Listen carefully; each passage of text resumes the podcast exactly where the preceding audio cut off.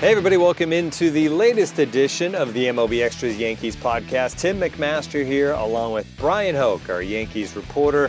Uh, we're continuing our position by position breakdowns. Bryan. this week we're going to talk about the starting rotation.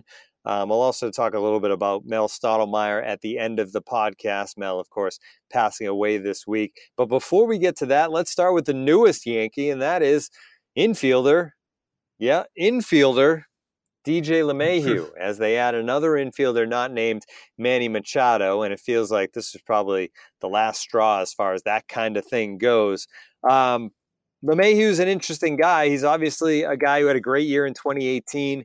Um, he can play a lot of different positions, which is, I think, important for where the Yankees stand.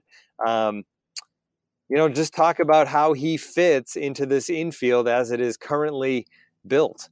I think they're looking at LeMahieu as kind of a super utility guy. They they've wanted one like that for a few years. There was a lot of talk about Ben Zobrist being the ideal Yankee fit. They never got their hands on him.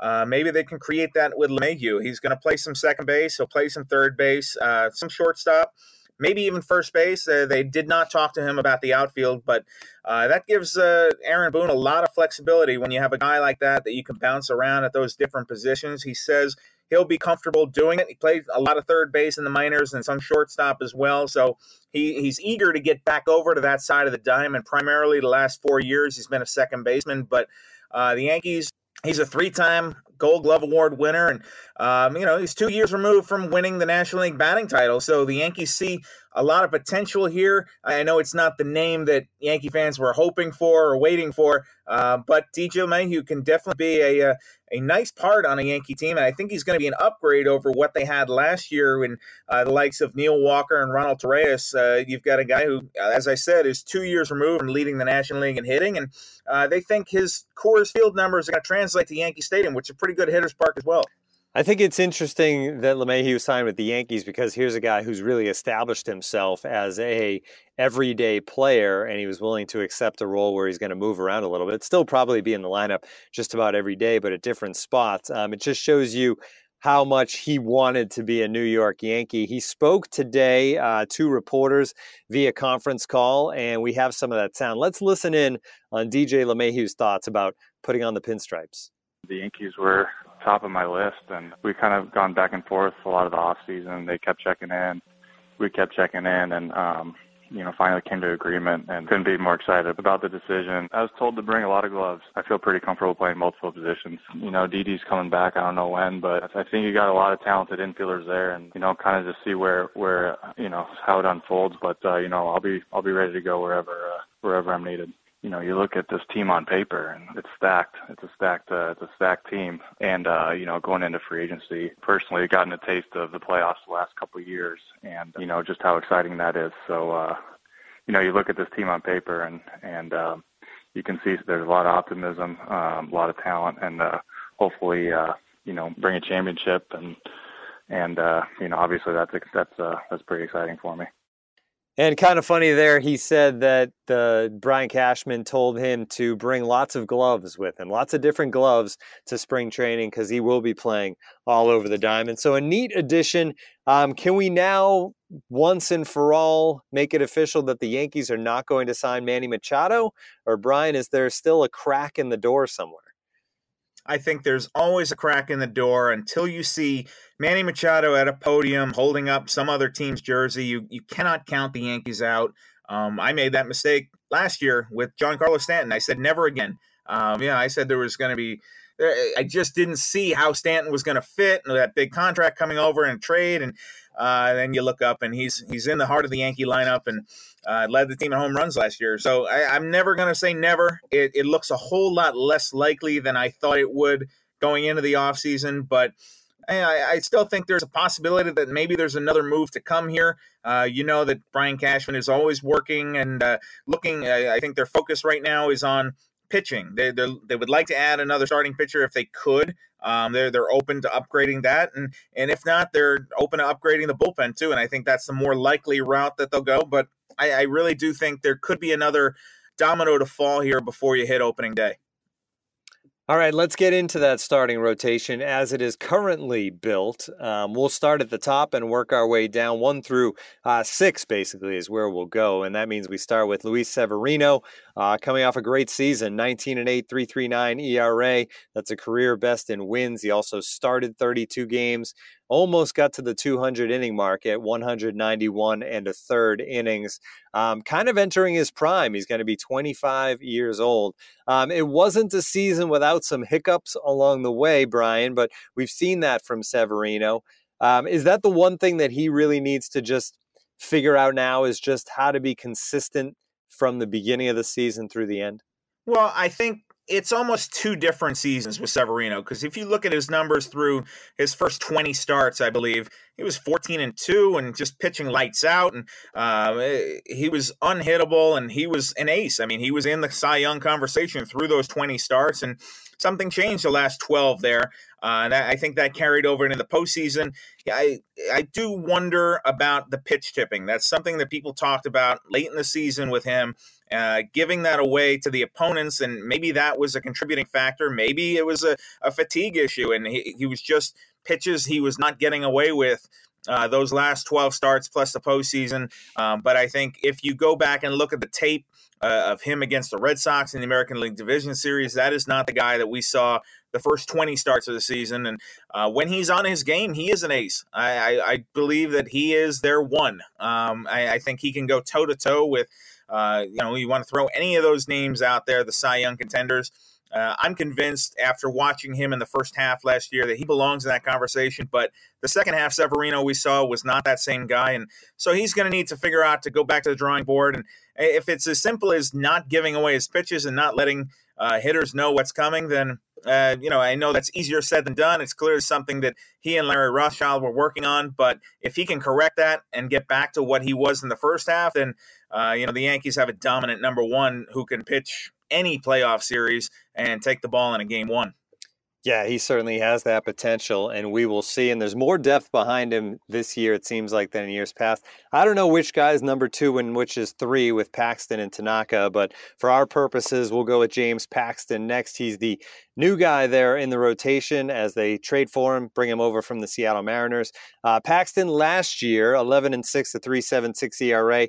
He was better than that in 2017, where he pitched to an ERA under three, but like Severino, but for a shorter period of time in 2018, Paxton really looked like a true ace early on. Then he got banged up a little bit and and it didn't quite finish out that way, but he's a big body guy. He he looks the part and he's going to be a nice addition.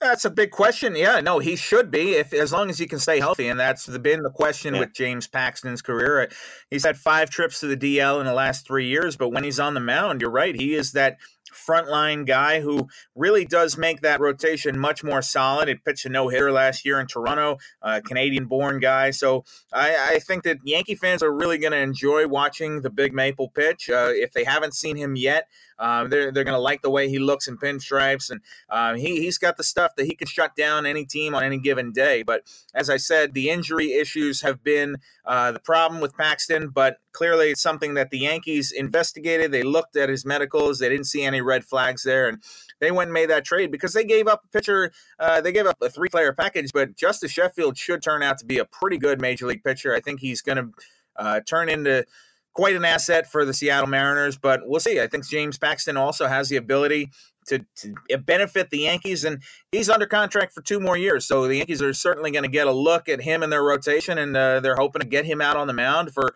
for more than 160 innings this year. And it's going to be interesting. You mentioned Sheffield because there's a pretty good chance that Justus Sheffield makes the Mariners rotation um, to start the season. So you're going to have Paxton pitching for the Yankees and Sheffield pitching for the Mariners. And if Paxton starts slow and Sheffield gets off to a great start, you know Yankees fans won't waste any time criticizing the move, even though I think for the most part, when the move was made, Yankees fans were in favor of bringing in Paxton. But but things can change, and and Yankees fans can sometimes forget what they thought before. But uh, it'll be interesting to watch for sure. All right, on to Masahiro Tanaka. Um, 2018, a solid season for Tanaka, 12 and 6, 3.75 ERA. Uh, that ERA, a run better than 2017. He'll be 30 years old here for the upcoming season. And he's a guy who, despite always having that issue with the elbow, he's been able to pitch through it here throughout this contract um, and, and stay on the mound for the most part. Yeah, before we get to that, Tim, you know what you just reminded me of? I remember the Yankees made a trade uh, where they gave up Shane Greene, and he wound up getting off to a good start with the Tigers. And everybody was up in arms about, oh, Brian Cashman gave away this guy, and it, this is not going to work out. And Shane Greene came back down to earth, and Didi Gregorius, who they got in that trade, turned out to be a pretty good pickup for the Yankees. So, yeah, I, I would say let these things breathe a little bit. Um, now I can go on to Tanaka and say, uh, I, I, think that you, you always have it in the back of your mind that the injury could blow out and you know he's pitching with that torn UCL it's partial tear but clearly he's he's been one of the better pitchers on this Yankee staff. He's been able to avoid the DL for the most part, and uh, it really hasn't given him much of an issue. He's got that swing and miss splitter that has come back. Maybe it's not as lethal as it once was, but still very pitchable. And I think that now you don't really worry about it too much. I, think that the first year or two, you always thought it was going to blow out any given day, but now you just expect Tanaka to go out there and take the ball and give you a solid effort. And uh, what what has really impressed me watching him pitch here uh, most of it after that injury is that he is able to bring his game up uh, in a big situation. He likes going toe to toe with guys. I remember there was a start at Fenway Park where uh, I think it was when Chris Sale first got to the Red Sox, and everybody basically said that oh Sale was to you know outpitch Tanaka, and he took it upon himself to to really answer that, and he wound up beating Sale in that game at Fenway. And so I, I think that whether it's that or in a postseason situation, Tanaka's a good choice to have out there on the mound, and um, you know, going back to last year, everybody was talking about the Yankees' rotation being a weakness, but they've got a bunch of guys here, and, and we're going to get to the other ones. But I, I feel like th- their job is to get the ball to the bullpen. If they can go five or six innings and hand it off, uh, then then they've done their job. And Tanaka is is supremely equipped to do that and, and more on occasion. CC Sabathia says he's kind of a new man after going through the heart thing. Um, he seems to be ready and on track to be ready to go for spring training. Um, what seems to be uh, or promises to be the final season of what's been a great career for CC Sabathia uh, and full steam ahead at this point with that kind of scare behind him. Yeah, I'd argue it's going to be a Hall of Fame career for CC Sabathia. I think that he's putting the finishing touches on it right now, but even if he had called it quits after 2018, I think you would have serious consideration for Cooperstown and yeah, what a ride for this guy. And, um, you know, obviously that that's hugely scary that you're talking about a, 90% blockage in uh, the artery that, you know, CC called it the Widowmaker. I mean, it's very scary. He's, the doctor said that if he had gotten on that plane to go to London, he might not have come back. So, yeah, I think you take a deep breath. You, you say, thank goodness that he was able to report it when he did. He realized that something was wrong. They went and got it taken care of. And, you know, everything you hear now from the Yankees is that he'll be ready to start – shortly after opening day. Remember, he's still got that suspension he's got to serve from uh, throwing at the guy at, Tropicana Field. So he's going to come back after that. And, you know, we'll see how it goes in spring training. He's also coming back from surgery on his knee. But I think one thing you've seen is that Sabathia knows how to get himself ready. This is not a guy who's going to have to go out and try and, uh, you know, light the world on fire in, in spring training. He knows what he needs to do to get ready to face big league hitters. And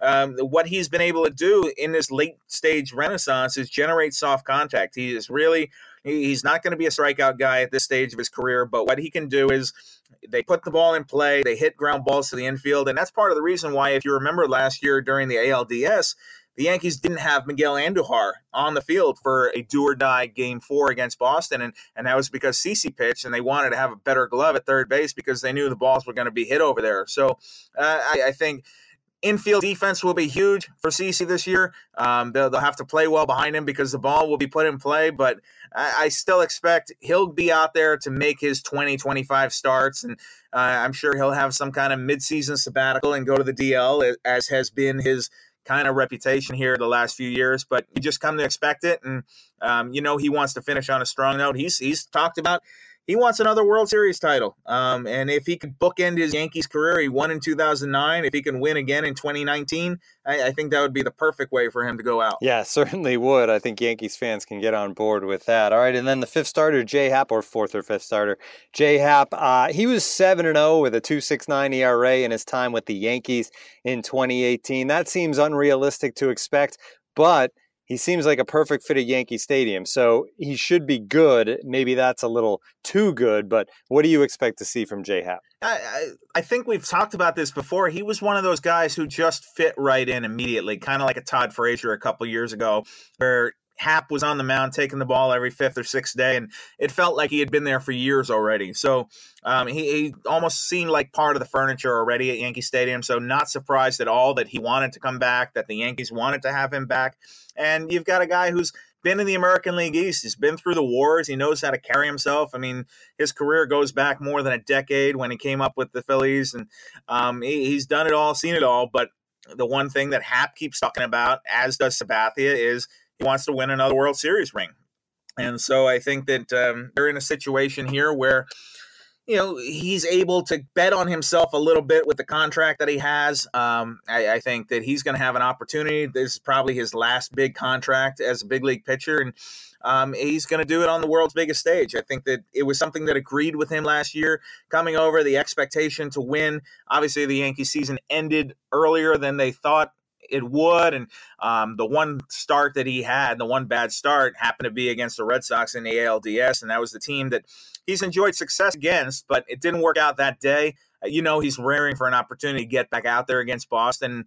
He's going to see plenty of them. So I, I, think that it made a lot of sense. I, I thought that that was the one move that you could look at as a lock was that Jay Happ and the Yankees were going to figure something out. And sure enough, they did. And so I think uh, the Yankees are better for it, and J Happ's happy to, to be back. All right, finally, in the pitching front, Sonny Gray is still a Yankee. We don't have to go into it. We've talked about it a lot, but um, what do you think the percentage is that he is still on the Yankees when spring training starts?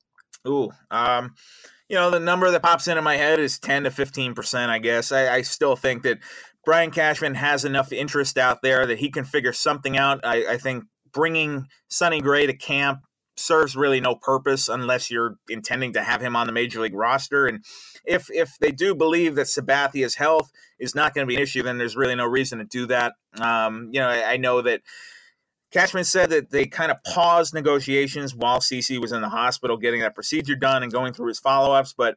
You know, now the talks are back on. You've heard that as many as 11 teams have expressed interest, and there's five or six out there that are pretty serious about it, and, and they should be. I, I, think that a change of scenery is exactly what Sonny Gray needs at this point in his career. For whatever reason, pitching in Yankee Stadium just hasn't worked out for him. The road numbers are pretty good, the peripherals are all right. So I, I think he's a bounce back candidate, and now it's just a question of what can the Yankees realistically get for Sonny Gray, who's going to be a free agent after 2019, but should be able to help a team, especially if you put him in a spacious ballpark, someplace like San Diego. Um, he, he should put up some pretty good numbers and be able to kind of catapult into free agency and, and get a bigger contract. I, I think that uh, he's motivated. Um, I think the Yankees are motivated sellers, but they don't have to give him away. So I would say it, it really benefits no one for the Yankees to bring Sonny Gray to camp in Tampa. Um, if he's there on February 13, it's going to mean that the Yankees didn't get – what they were looking for, but I think they will. Finally, hate to end it on a down note, but better than starting there. Mel Stottlemyre, uh, a great Yankee as a player, five time All Star. Uh, maybe a better Yankee as a pitching coach, where he f- won five rings with the Yankees. Uh, just sum up where he, what he meant to this franchise as a guy who was was never a manager and actually never won a World Series as a player. Yeah, I, I think that Mel Stottlemyre, I mean, what a what a true gentleman. Um, just you know, I, I've never heard anybody say a bad word about Mel. I think he was the glue. He was he was the adult in the room, uh, almost so to speak, on some of those late '90s teams. I, and you know, you just hear any of the pitchers who had the privilege of working with him talked about not just what he was able to do on a coaching front, but just the person he was. And um, you know, I, I think that Joe Torre said it really well when he said that Mel Stottlemyre was one of the toughest men he ever met, and um, went through a lot of stuff off the field. Look, I, you know, he was given five years to live, and he wound up, you know, he pushed way past that and got 20 out of it. And so I, I think that Mel Mel Stottlemyre was a fighter. Um, you know, this guy was tough as nails on the mound uh, in his personal life, in his career faced these health issues he had head on and was very vocal about you know multiple myeloma and uh, raising awareness for it. Um, I remember covering an event with him back at Shea Stadium back in 2004. We was alongside Don Baylor, who unfortunately both of them now have have left us, but uh, both raising awareness and and trying to just confront what they had to deal with and um, letting people know out there that they're not alone. That you know there were plenty of people going through the same type of things, the same battles every day. And um, it, Mel Stottlemyre, just great man, a great life, and um, you know I, I, think you look back and when you talk about him, his playing days, it, it's too bad he didn't play on uh, some of those teams that were able to win a whole lot of World Series. He kind of caught the dynasty at the end there, but he played with some of the greatest Yankees, and um, you know he he belongs in that pinstripe lawyer forever. So I, I think that uh, know, Yankee fans can be proud that Mel Stottlemyre was one of their own. And Mel Stottlemyre was 77 years old. That'll do it for this edition of the pod. You can follow Bryan on Twitter at Bryan Hoch. I'm there at MLB underscore McMaster. You can find all of our podcasts on MLB.com backslash podcast. We're also on Apple Podcasts and Google Play as well. Tune in the rest of the offseason. We'll continue to go position by position and break down this Yankees team. For Bryan Hoch, I'm Tim McMaster. Thank you for listening.